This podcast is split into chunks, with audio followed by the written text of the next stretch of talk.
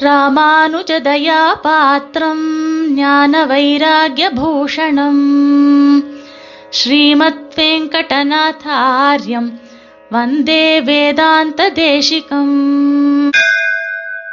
ஸ்ரீமதே ராமானுஜாய நமஹ. இன்றைய தேசிகன் அடியார்களின் சுப்பிரபாத நிகழ்ச்சியிலே ஆச்சாரிய கட்டாட்சத்தின் பெருமையை சுவாமி தேசிகன் சாதிக்கும் விதத்தில் அனுபவிப்போம்.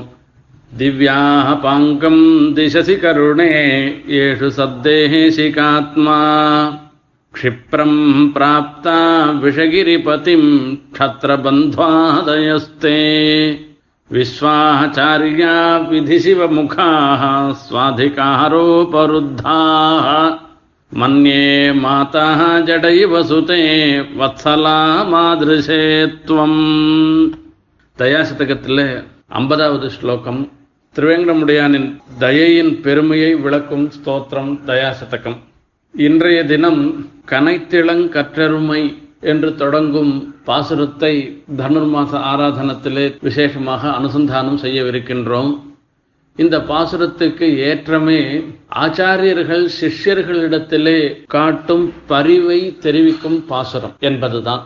சுவாமி தேசிகனும் ரகசியத்துல சாதிக்கிற ஆச்சாரியர்கள் சிஷ்யர்களிடத்திலே அன்றிந்த கன்றுக்கு அப்பொழுதான் போட்ட கண்ணுக்கு அதன் தாய் பசு எவ்வாறு பால் சொரியுமோ அதே மாதிரிதான் ஆச்சாரியர்கள் சிஷ்யர்களுக்கு அனுகிரகம் செய்வார்கள் என்று சாதித்துள்ளார்.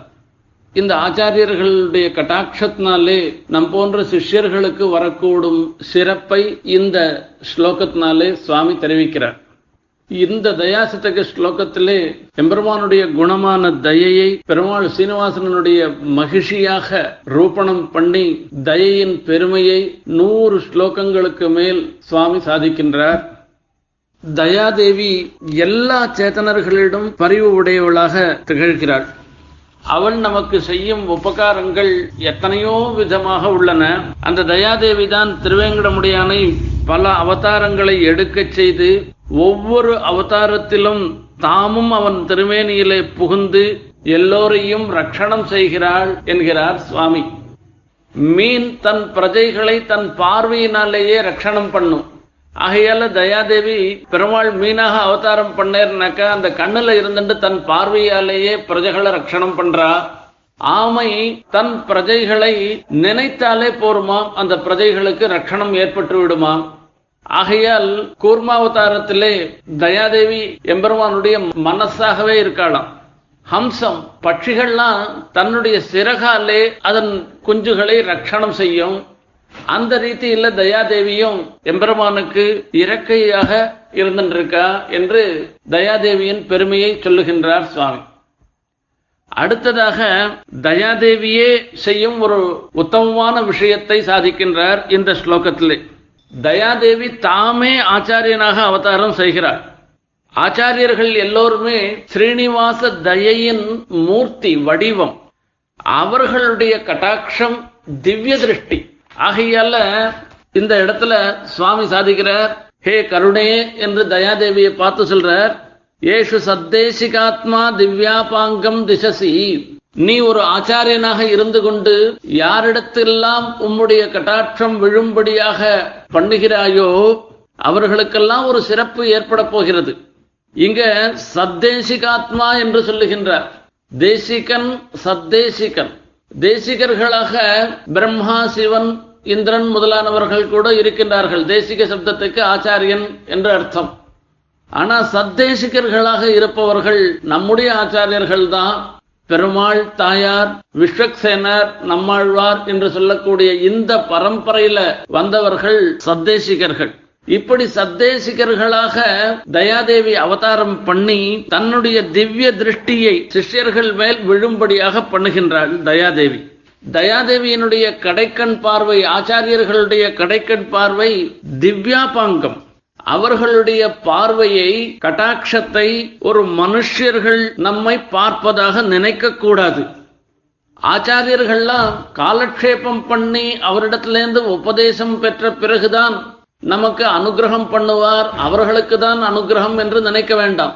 ஆச்சாரியர்களை போய் சேவித்து அவர்களுடைய கட்டாட்சம் நம்மேல் பட்டாலே போரும். நமக்கு சகலவிதமான க்ஷேமமும் ஏற்படும். என்ன மாதிரி க்ஷேமம் ஏற்படும்ன்றத அடுத்த வரியில சொல்ற க்ஷிப்ரம் பிராப்தா விஷகிரிபதிம் க்ஷத்ரபந்தாதயஸ்தே. யாருக்கெல்லாம் ஆச்சாரிய கட்டாட்சம் ஏற்பட்டிருக்கின்றதோ அவர்கள் எல்லோருமே விஷகிரிபதிம் க்ஷிப்ரம் பிராப்தான்.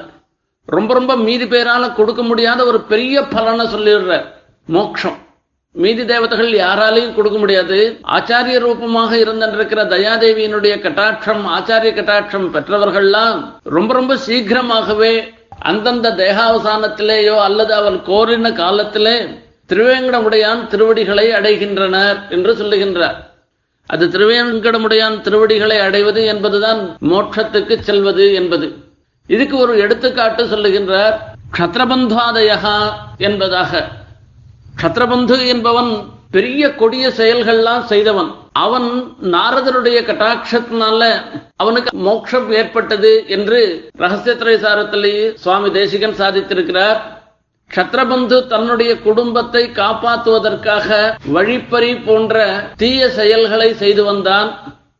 ஒரு சமயம் நாரதர் வரும் பொழுது அவரிடமும் தன்னுடைய வரிசையை காட்டினான்.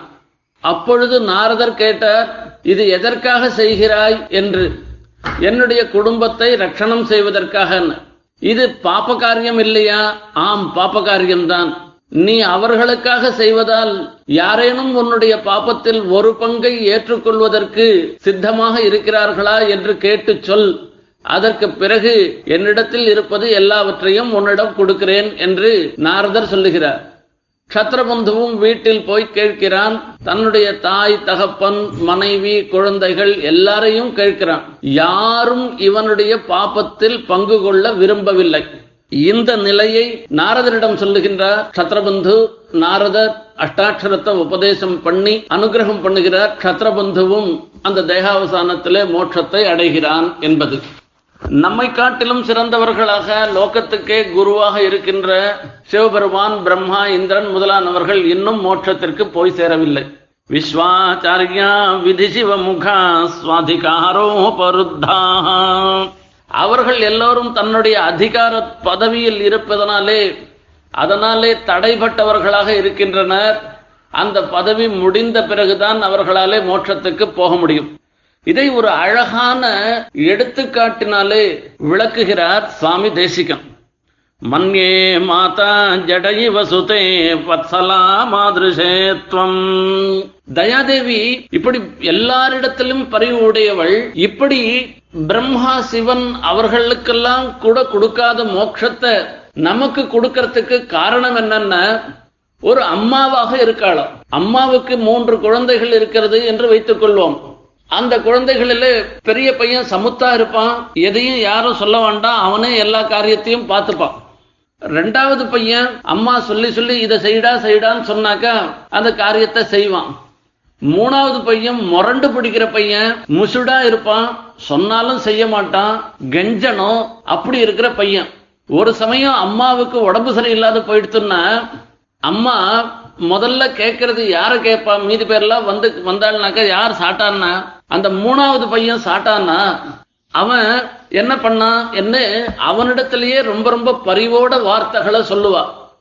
அதே மாதிரி தயாதேவி நாமெல்லாம் முரண்டு பிடிக்கிற பசங்களாட்டம் இருந்துட்டு இருக்கோம் நமக்கு முன்ன அனுகிரகம் பண்ணணும்ன்றத தீர்மானம் பண்ணி நமக்கு அனுகிரகம் பண்றான்னு அழகாக சுவாமி தேசிகன் இந்த இடத்துல சாதிக்கிற ஆச்சாரிய கட்டாட்சத்தினுடைய பெருமை மீதி பேருக்கு கிடைக்காத ஒரு சிறப்பு பலன்கள் நமக்கு ஏற்படுகின்றது என்று இந்த ஸ்லோகத்திலே ஆச்சரியமாக சுவாமி சாதிக்கின்றார்.